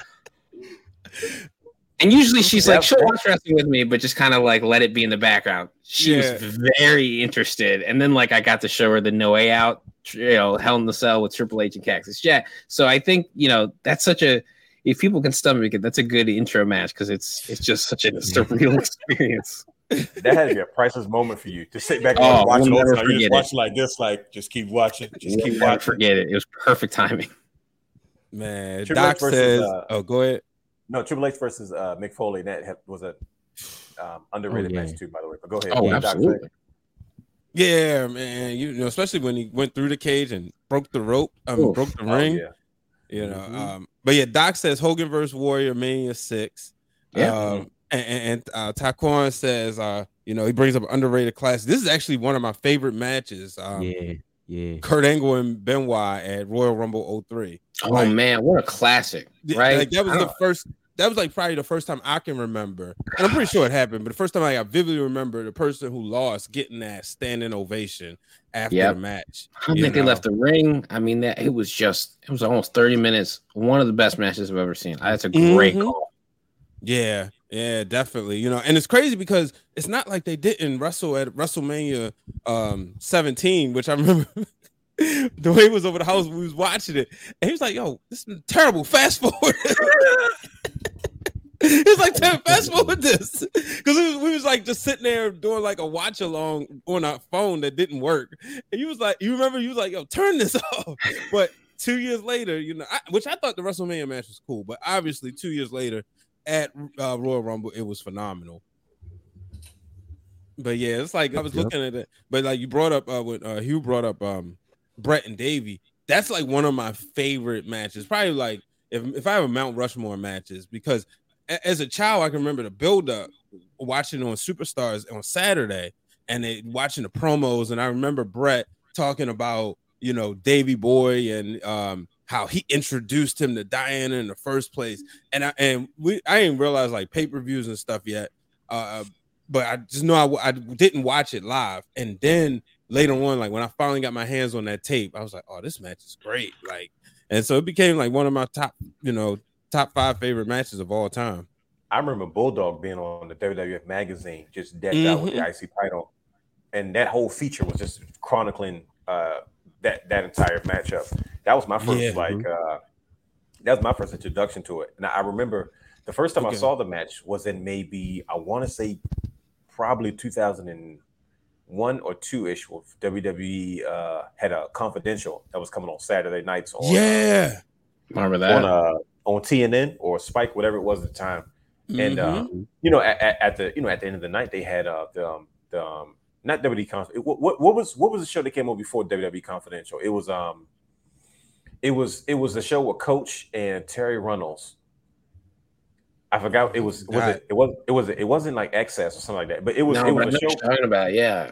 It was it was, it was a late night show. They, they were talking and were and, and every every after every episode they had a from the vault segment and they were showing Yeah. you like a chunk from from the match. And I remember when they announced what it was. Like one night they showed Undertaker versus uh, Shawn Michaels Hell in a Cell match when Kane debuted, and then the following week they showed Bret Hart.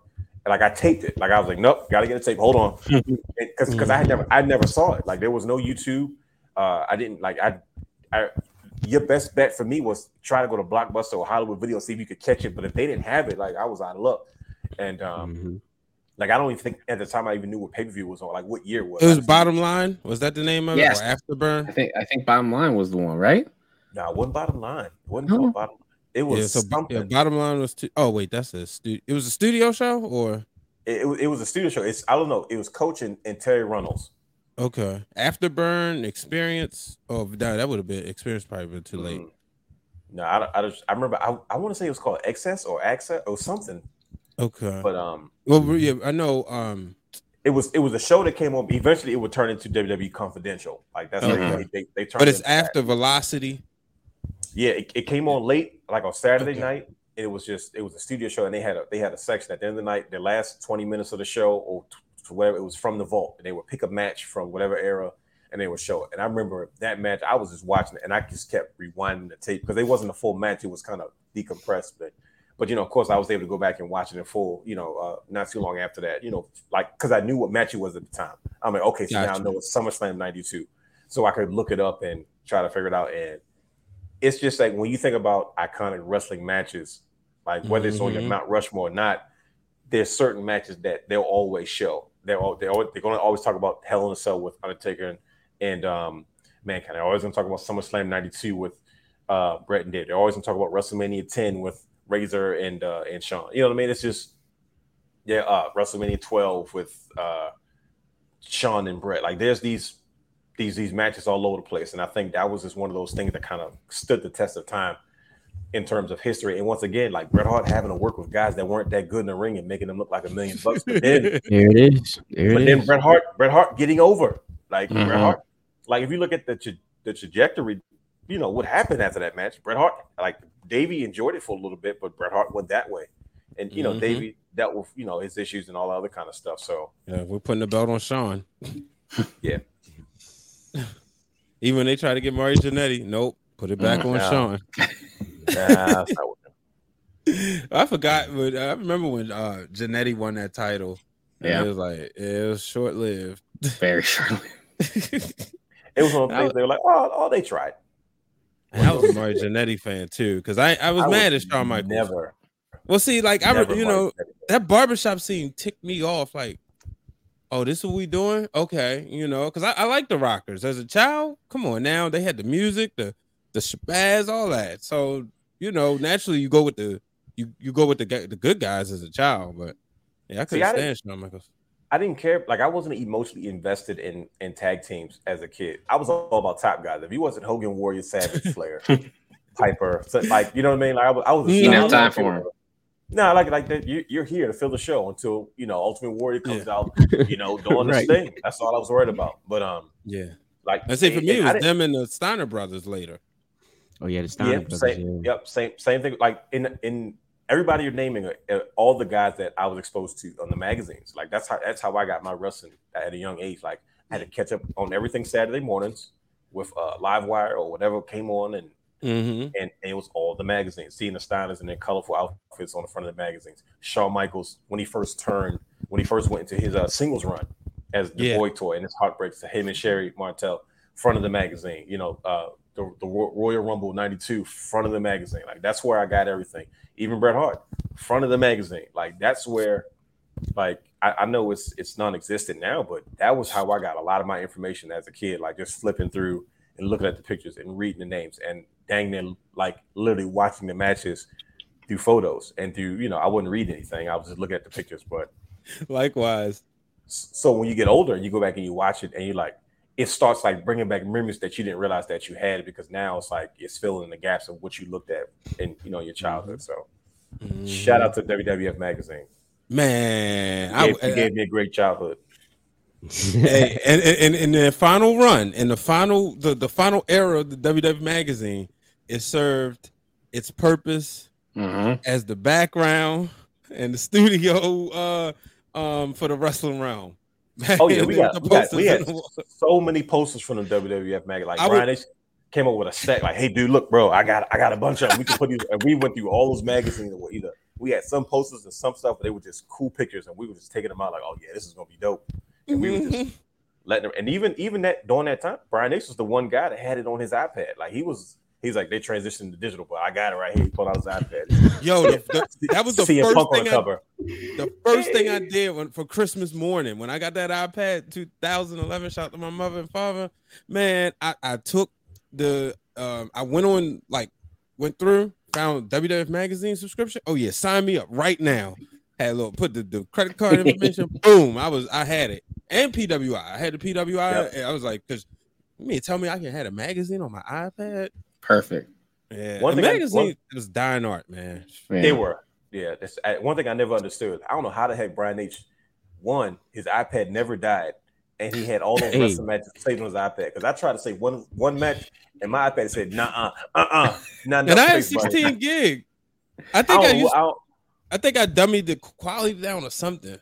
But I would I would rotate because sometimes I would take stuff off. we were on a 15 hour train ride and to, to, North, to North Carolina, and we got stuck in train traffic. See, if you've ever gone like you, you can drive on the road and you get stuck in Mhm. traffic. That's that's road traffic. You've never been stuck in train traffic because it's just one track. So Oh there's gosh. construction going on. That That was was it's the a complete worst. standstill.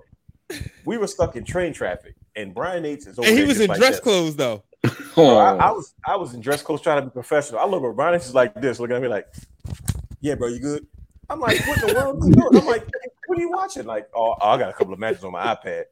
I'm like, "What the heck?" I tried to put I tried to put one. You know, you know, we was bootlegging back then, so I would like, you know, they had the computer software where you could rip videos and Mhm. download Yeah, them. yeah. Man, I tried to do that. I said, "Oh, yeah, I'm, I got Christian and Jack Swagger and, and Kofi, and I was I had all my favorite matches and stuff lined up. Nope, I couldn't get one match on there.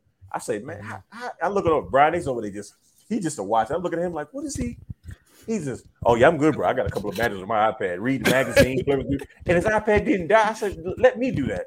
I watched one match on, on YouTube dead. Yeah, I, it- this, the battery goes low. I was blown. I said, bro, I don't know what's up with your iPad, but it's better than mine. Right. no, but you know what though? You- this this he did though. Afterwards, he found a kid playing having his own like wrestling federation with action figures. And he started So playing with action. He started okay, calling the match on the low. We, we gonna have a match. I was like just watching the kid like this between the seats like this. got past the time somehow. Speaking of which, speaking of action figures, Oh, your man. goddaughter got her first wrestling Uh-oh. action figure today. Uh-oh. It's a Oh. special day. yeah, yeah. Come on, who you think? Bianca, Bianca Belair. Why, why, did, why did I know that? she she she yesterday they they sitting up there playing. She's like, Mhm. Daddy, I got a question. I said, What? Can I get a women's action figure? Do they got Bianca Belair or, or Sasha Banks? I said, All right, I got you. Sure enough, went to GameStop. It was on clearance too. Elite, Oh, wow. elite. And I was like, guess how much? Nine ninety nine. That's a great price. game shop were you at? Um, Parkside. Oh, Oh, okay. okay. I, Yeah. I need to take a trip. We Yeah, well, they, they only had one, but but and, and then I asked But the, the, still, the Sami Zayn, and they was like, "Nah, that's not on sale. I think we forgot to take that one off." I said, "What's my lucky day?" Well, my daughter's lucky day, and then I had a five dollar coupon, so she she made oh, out great. Even with that. better. Yep, I said you you did all you're supposed to do. Yeah, I said here's your got a Yep. surprise for you, and and it's the All one right. with the championship after WrestleMania uh 37. So yeah, Mhm, she was excited. mhm. But yeah, I was like, yeah, I was like, wait till I tell tell her uh, Godfather he gonna be happy about this. Oh yeah, it's a special day. What's the day? I gotta say, I, this that made my day. Like I, this is supposed to be a rough Ju- day, but I can, July can put it in the 20th. books now. July 20th. Yep. Cheers to new They- memories, new positive memories. Yeah, I think they did an unboxing video too. I gotta send you. Oh, they they was like Oh, sitting there playing. Like, oh, we we did an unboxing video. He up here making slow motion captures when I was at um where was I? I was somewhere, and he sent me. Uh, my son sent me a video. He was like, "Oh yeah, we we got this," and like him making the figures do all kinds of crazy stuff. You know that them and that TikTok stuff. I sound like an old man because TikTok that's that's that's behind us. You know, we we Twitter right. and Instagram folks. but uh man, what a what a night it's been, gentlemen. I know it's getting late. Uh any final thoughts? I have to say this, man. E Rock, I appreciate you, brother. It's Yes, always sir. good to catch Hit up. applause you know? Absolutely. Yeah, yeah. Hit the yeah. applause button for E-Rock. Hold on. We got some applause for you, Rock. There it is. There it is. There it is. There it is. Thank you guys. I appreciate you having me on. Listen, anytime And- I'm happy to come on. I, I really it's it's so nice catching up with you guys. It's just like Absolutely, just man. fitting right in, like riding a bike, you know.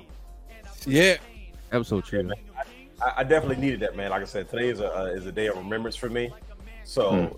I, like I said, I couldn't I couldn't be more grateful, man. Just to just chop it up with you, man, and just have this, glad. you know, have this interaction again, man. So, like, definitely made my day, man. I appreciate you. Absolutely. As we as we jam out to the theme. Yeah. Right. And- but yeah, oh, we, well, we can go old school too, though. Yeah, remember that? That's old. Yeah. That's really old. Shout out to Where- where did we- Where did we get this one from?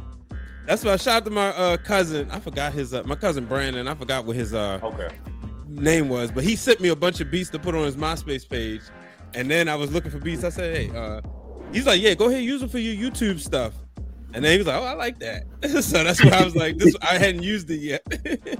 Yeah, He that- that's, that's taking us back almost 11 years. Right. Right. man, Definitely said. MySpace. Wow. so I was like, I was I, I was looking for music, and I was like, well, shoot, let me throw this in there too. Shucks, because I couldn't find an MP3, and I didn't feel like converting the Rome music over. But uh, yeah, man, I, I, we, we we definitely uh shout out to Charlie Speed. Uh, that was the you know the plan was like, yeah, we're gonna get Charlie Speed on here, get E Rock Mhm. on here, and both of the brothers was like, we're there, say less. Uh, but then Charlie, you know, he had something come up, and I was like, "Look, man, don't worry about it. We, you know, we It's all family. good, We brother. always family." Absolutely. Charlie Speed, man, he he one of my inspirations for fitness. Shoot, and then the brother Right. jacked. You So talking, you talking Real about bigger jack. transformation. Yeah. Lord. You talking about bigger You know, transformation. Eh, I'm, I'm gonna tell the story and I'll retell it, I'm sure. But I'll never forget when we first met Charlie E Rock because him and Dwayne started at Best Buy. They was like in the same class, right? So Mhm. one Friday night, I'm sitting here watching SmackDown. Dwayne calls, he's like, "Yo," I was like, "How was work?" Man, it was cool, but man, you know the dude with the ponytail? Yeah, huge wrestling fan. I said, "We got one."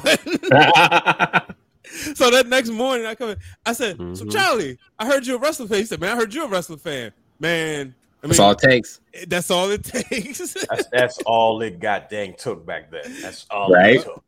And, and Charlie was uh, very influential And uh, me and brother Hugh going to our first WrestleMania. He the one who who knew the code, how to crack the code to get the Hey. ticket. You know, and I. I can't wait. It's gonna come full circle. I'm speaking this to existence. We all be at one of these WrestleManias, whether it's Hollywood or wherever. it's gonna. Absolutely. I can't That'll wait for that man. day. And That, that's a long we- time and- coming. and we gonna act a fool. We got we gonna do Oh. a show again soon.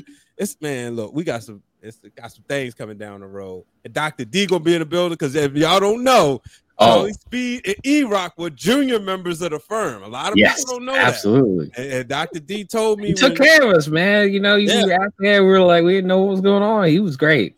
yeah, Just like Doc, I'm telling you, that's who Doc is, man. That's that's who Doc has always Mhm. been. That's why we always get that man his flowers. yeah, Mhm. Like, Absolutely. time. OG in the Yes, sir. game. yes, sir. Definitely. Final thoughts. It's podcast y'all- of pain time. Right. Hey, that's it right there. There it is. there it is. there it is. Y'all make sure y'all check us out. Uh, follow us on social media all weekend because we we we gonna be rolling. Uh, we gonna be back in these streets. This, you know what I was thinking today. I said, look, last year we was in the studio a lot. We got a lot of studio stuff done. This year we've been in we've been outside. Outside. we, we yeah, we've been outside. But until the next time, Brian H. Waters, the real Dwayne Allen, brother Hugh, and our brother E Rock. We out. God. Yes, sir.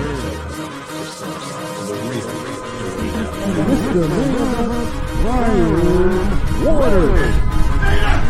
Houston, we have a problem. Yeah!